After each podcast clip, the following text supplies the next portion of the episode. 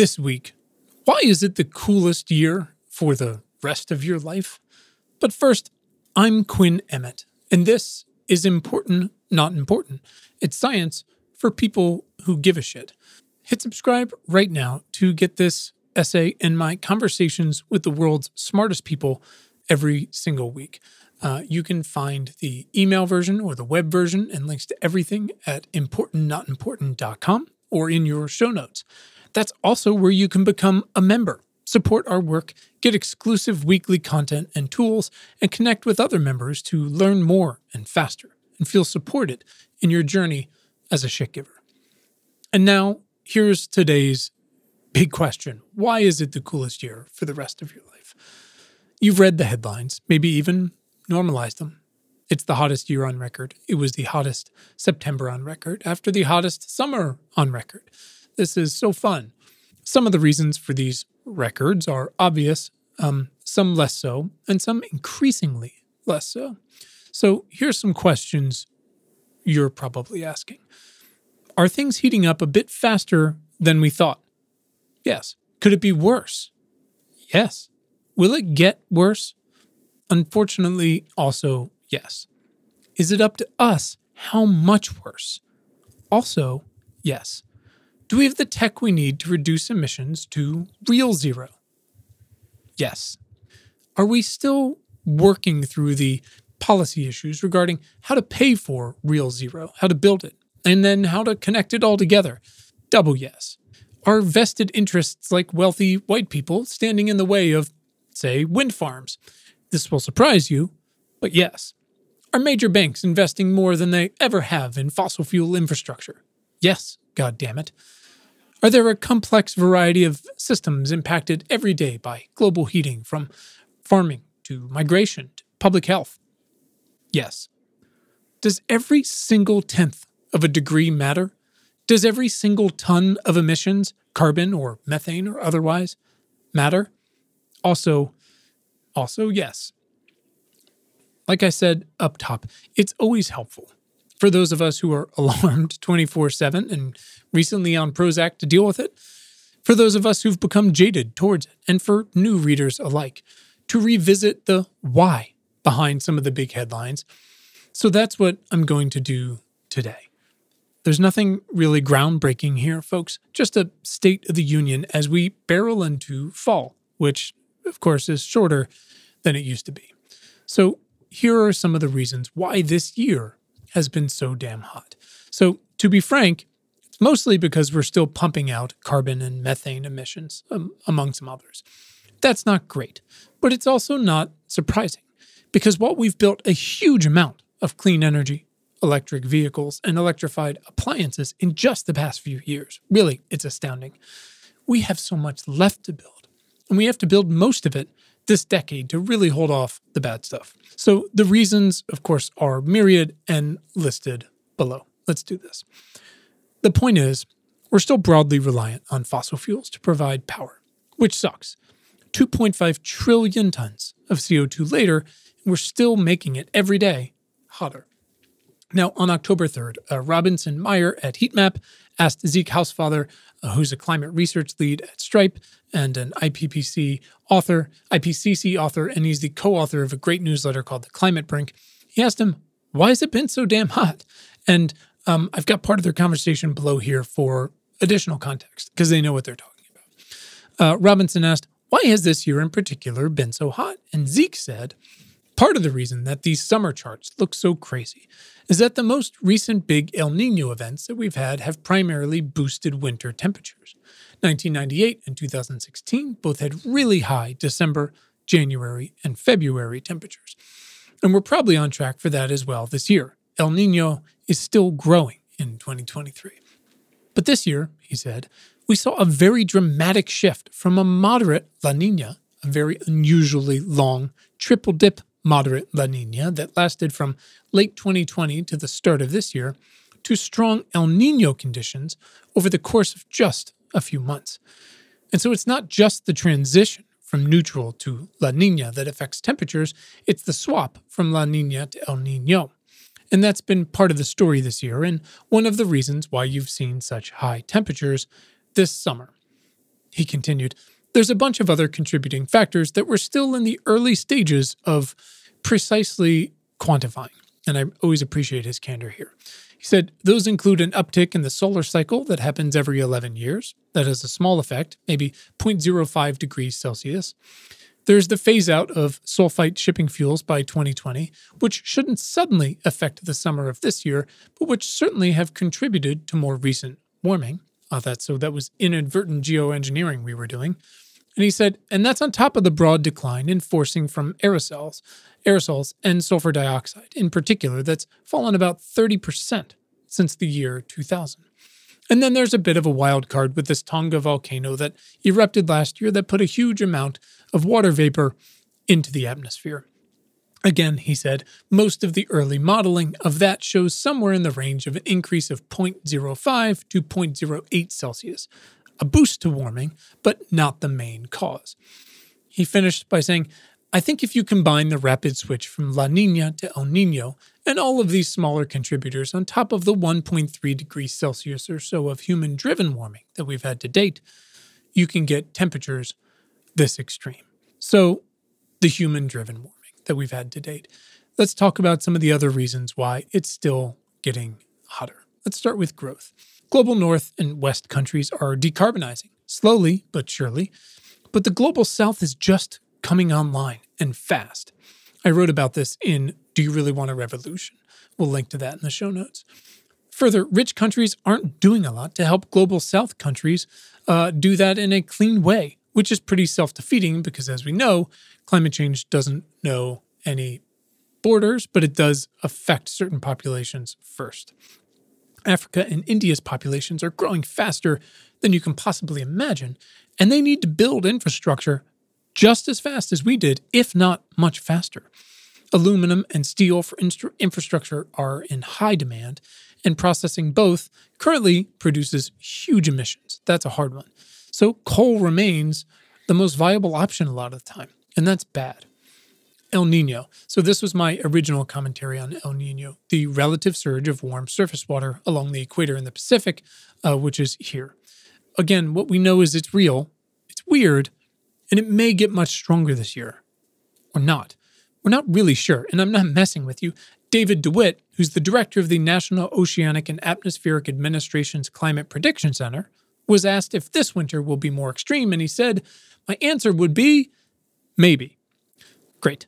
So, look, either way, regional weather will probably continue to be more extreme and quite a bit different from the last, uh, I mean, truly almost near decade of the La Niña years, the on and off there. Think more extreme rainfall in California, where, as we know now, ninety percent of homeowners don't have flood insurance, and East Africa, or not.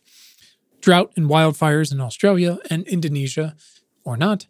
Or more snow on the East Coast, or not. Let's talk about deforestation.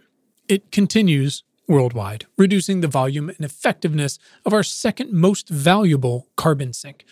Less carbon into forests, more carbon into the air, and it just keeps getting hotter. From Our World in Data, net forest loss is not the same as deforestation. It measures deforestation plus any gains in forest over a given period. Over the decade since two thousand ten, the net lost in forests globally was four point seven million hectares per year. However, deforestation rates were much significantly higher. The U N F A O estimate that ten million hectares of forest were cut down each year. Here's some good news. Satellites have revolutionized how we literally see forests. Um, deforestation is actually slowing in Brazil. And of course, now there's a Winnie the Pooh book here to tell us how much we've actually fucked up. So anyways, let's talk about the oceans. Earth's oceans have had it up to here with this shit. Quite literally, they have absorbed the vast majority of our C O two, actually, and they're heating fast now because of it and seemingly can't take any more carbon. The Atlantic was terrifyingly hot at times this summer, just cooking corals and other food ecosystems. And again, like the forests, less carbon absorbed into the ocean means more going into the atmosphere, which means it's going to keep getting hotter on land.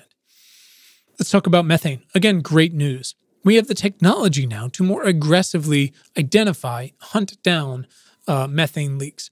Bad news, By way of that, there are apparently a mind-boggling volume of methane leaks, said one scientist. So a reminder, if you're new here or been greenwashed by natural gas, methane has about eighty times the warming power of C O two over the first couple decades after it gets into the atmosphere. Great news. It dissipates much faster than carbon, and also, we could just stop leaking it. That's a choice we can make. Let's talk about meat, everyone's favorite subject. Meat continues to be a nightmare on all fronts. It is the opposite of a co-benefit. From deforestation to land use to water use to monocrops to cow methane, it is a threat multiplier.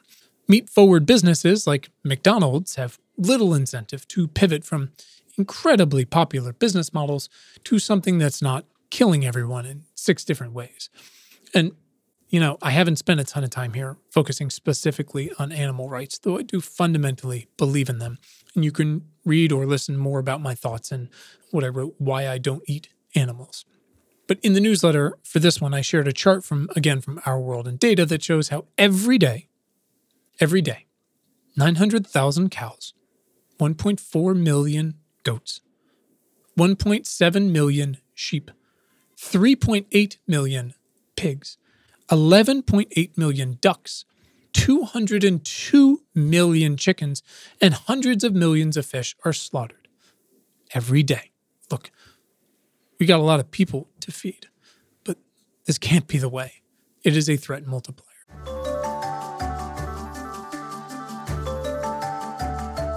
Hey everyone, it's Quinn, your host and the founder of Important Not Important.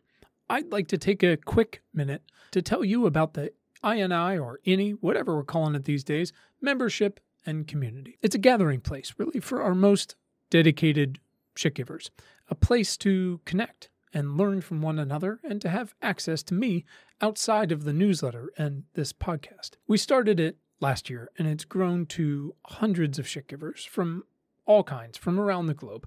I'm talking about teachers and investors, students, electricians, journalists, artists, scientists, and policymakers, and, and more. Members get exclusive access to our daily news homepage, which is very cool, and to much more top-of-mind weekly articles, research, and tools that you can use and to stay ahead of the game, member-sourced action steps, twice-monthly book and culture recommendations that have nothing to do with the end of the world, virtual events, and, of course, the membership Slack channel. Look, so many people come to us asking, what can I do? And we think we do a pretty good job of answering that question and providing context for the answer. But the best answers and the best perspective really come from the community, a wide-ranging community. And we would love for you to be a part of it, to feel supported yourself, and to contribute to discussions and actions alike. And of course, by becoming a member, you're directly supporting our work here and ensuring that we get to keep doing it. So if you'd like to learn more, head to important not important dot com. And if you're already a reader, you can just hit the upgrade button at the top. If you're not, go ahead and subscribe for free, and you'll see the option to become a member at whatever level works best for you. And as always, you can always find the link to become a member right in your show notes. So thanks for listening. And as always, thanks for giving a shit. Back to the show.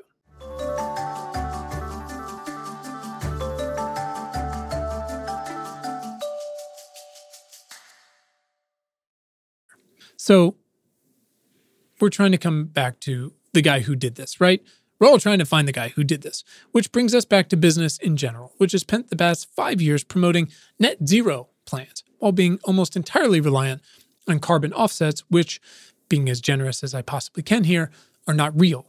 And real talk, they have intentionally throttled real decarbonization efforts massively. I cannot possibly describe to you how angry carbon offsets make me. They are a crime. They have slowed efforts to reach real zero in every conceivable way, again, intentionally. And instead of just being a waste of money and maybe an enormous bubble, they are probably also genuinely making the problem worse. And countries aren't doing enough here either. They're using the same. Keep in mind, most companies, companies don't simply have the transmission lines and batteries necessary to operate entirely on clean energy yet, of course. And especially when it's dark out and or the wind isn't blowing, it's still been eight years since Paris, and most countries are well behind where they plan to be. Now, great news. Again, really, it could be worse. Truly. We'll get to reasons why it's not worse in a moment, but let's hang out with the data for a moment. Here's the math.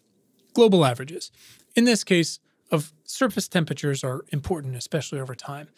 But they're misleading if you don't dive any deeper, or I guess more widely, because of course some places are heating much faster than others, and temperature doesn't say much about impact. But let's address global averages anyways, by way, again, of Zeke Hausfather. Now, in Zeke's latest issue, he describes through a variety of charts and scientific data how abnormally hot it has been this year. You should absolutely check out the post, which is in your show notes, to see the charts, because I can't describe them well enough here other to say it's been off the charts, more than it's ever been. What we're worried about is trends, of course, not a single month or year. But we've still never seen aberrations like this. So, not ideal. But getting specific, again, because numbers are one thing, impacts are another. In Antarctica, some context. I'm blowing my way through Patrick O'Brien's twenty novels, where the main characters frequently find themselves sailing through frigid, uncharted waters north of Antarctica, terrified of icebergs the size of cathedrals, as they say. Which is one very small reason why it's so crushing to read about sea ice levels in Antarctica, which are at an all-time low, not too far after those novels took place. And it's probably because, quote, it's seen record temperature increases of three point two degrees Celsius or thirty-seven point seven six Fahrenheit since the nineteen fifties, over three times more than the global average. Let's talk about other breadbaskets uh, and, and hotspots. So I've spent the past few years leveling up in a million disciplines at once. Some have gone better than others. And some educational resources have actually really come out of nowhere, like Tradle, which started after Wordle, where you guess which country exports the displayed allocation of products. It is hard, but you get better at it. It's a delightful daily challenge, like Wordle or all those other ones. But it's also not, it's impossible to not learn a tremendous amount about global trade along the way, and in particular, food. So in one of last week's games, the country's export total was, uh, the unnamed country's export total was ten point eight billion dollars. And the largest export was soybeans at twenty-seven point eight percent. Soybean meal and soybean oil made up another thirteen point six percent of the total, among other foods, so it's a lot.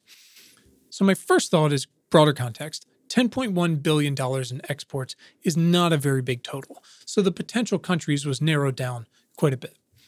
Now, all the soy products are interesting and I have a pretty good idea where they come from. But some other exports were a bigger clue, bovine meat. So I narrowed it down further to somewhere in South America. My first guess was Uruguay, which was incorrect. My second was Paraguay, where I nailed it. Here does this, how does this tie into today's essay? Well, there's bad news for the upcoming soybean crop. Winter just ended in South America, and it was one hundred ten degrees. Now, exports matter for a variety of reasons, including the income derived from selling them. And for the buyer, you know, they get food they might not otherwise choose to or be able to grow. And as we not so gently unwind a few decades of globalization, more countries are keeping more domestically produced food at home, all in the name of food security, from war, El Niño, and climate impacts. Which is a real pros and cons situation if your particular domestic production gets scorched or flooded or both, or food you previously imported becomes much more expensive very quickly. Let's discuss this around the world briefly. Um, in East Africa, it means drought and famine and war across Ethiopia, Kenya, and Somalia. In West Africa, Lagos and hundreds of other smaller cities are growing as sea level rise does the same there. Well, there's still a hell of a lot of rural Nigeria out there, and flooding is an enormous risk. In North India, drought has threatened not only crops, but also, like in the U S West, hydropower, forcing more fossil fuel use. In Mexico, speaking of exports, Mexican-produced beer, which is thirty percent of the world's supply, is down because of drought, and cartels are controlling the remaining water supply. In Europe, on the whole, far wealthier than every other country above, and adding heat pumps like crazy, but still poorly prepared for the heat from a lack of air conditioning in apartments to a reliance on rivers for shipping and, of course, still on Russian gas partly. In China, despite their absolute monopoly on the precious metals and manufacturing needed to build clean energy, China's relative lack of arable land and whiplash recently between heat waves and floods is actually making food security a real risk. Let's talk about shipping briefly. We've alluded to it a little bit talking about rivers. For centuries, we built cities along major freshwater rivers because, as any Civ six rookie can tell you, it's step one for a functioning society of humans who can't survive without water. But these thoroughfares also allowed us to ship a variety of goods back and forth, spurring trade and new economies of scale and uh, Mark Twain. But now those same routes are being challenged, as everywhere from the mighty Mississippi to the Rhine and even the incredibly vital Panama Canal are frequently drying up. Let's talk about storms and heat domes. Um, in a pretty quick turnaround, we're now able to attribute certain, certain extreme weather to climate change, like hurricanes from Florida to Libya and heat domes from Texas to, again, China. Now, of course, yes, there's always been storms and wildfires and heat domes, but nothing like these, nor as often. Now, are you ready? Because I'm going to tell you about why it's not worse. And this is great news, and we can build on this. We've built so much more clean energy and clean transportation, mostly two-wheelers in Asia, than anyone thought we would at this point, more or less decoupling economic growth from emissions, which was one very obnoxious argument I'm so glad we're done with. Heat pumps are now being installed more than gas furnaces, and twenty-five U S states want to quadruple the pace. But it's mostly not worse because we spent the last ten-plus years scaling solar and, to an extent, wind, and reducing the cost of solar and batteries ninety percent or more, however much we're at the moment struggling with a glut of parts and realignment of the world order around required resources and production. We've already set so many of the pieces in place. Truthfully, we have virtually all of the technology we need to get to real zero, full decarbonization. We just, just have to do the work. We must go faster. Mitigation and adaptation means eliminating the few trillion dollars in fossil fuel subsidies and spending about four point five trillion dollars annually on climate spending. It means drastically reducing meat consumption and food waste, banning carbon offsets and deforestation, decarbonizing C O two and methane to real zero, and minimizing as much suffering for humans and ecosystems as we can along the way. You know, in the words of our friends at Project Drawdown, we have to hit the emergency brakes now. This all compounds either way. It means focusing the public less on temperatures and emissions and more on pollution and impact, something they can actually relate to, that they can taste and breathe, and that remains a tangible example of the power structures just still dedicated to killing them. It means land back and water rights returned to indigenous peoples. It means the U S building an interconnected grid like Europe's, one that's robust and two-way, and packed with microgrids and long-duration batteries. It means supporting Brazil's efforts to stop deforestation at all costs. It means taking over utilities if we have to, but definitely making sure they can't use your fees for lobbying against clean energy, which, by the way, is fucking insane. We'll get back to that in a second. It means figuring out how the hell we tap into the new world's biggest lithium deposit without trashing the environment around it. It means doing all of this while protecting the people most exposed to the heat, farm workers, the poor, redline city dwellers, and kids in classrooms. Along the way, for a while, it's going to keep getting hotter. But at some point, when we do enough, that'll stop. And maybe someday after that, we can even start to bring it back down again. Here's your relevant action steps. Number one, donate to Climate Crew to help build resilience hubs and prepare your community for extreme heat. Number two, volunteer to build a resilience hub in your community so your community can better respond to extreme heat.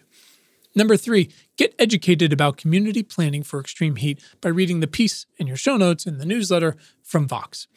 Number four, be heard about the health and safety of workers and urge your representatives to support the Asunción Valdivia Heat Illness, Injury, and Fatality Prevention Act. Invest in deforestation-free funds so your money isn't contributing to the planet getting hotter. That's it for this week. If you've got feedback, questions, opinions, I want to hear them.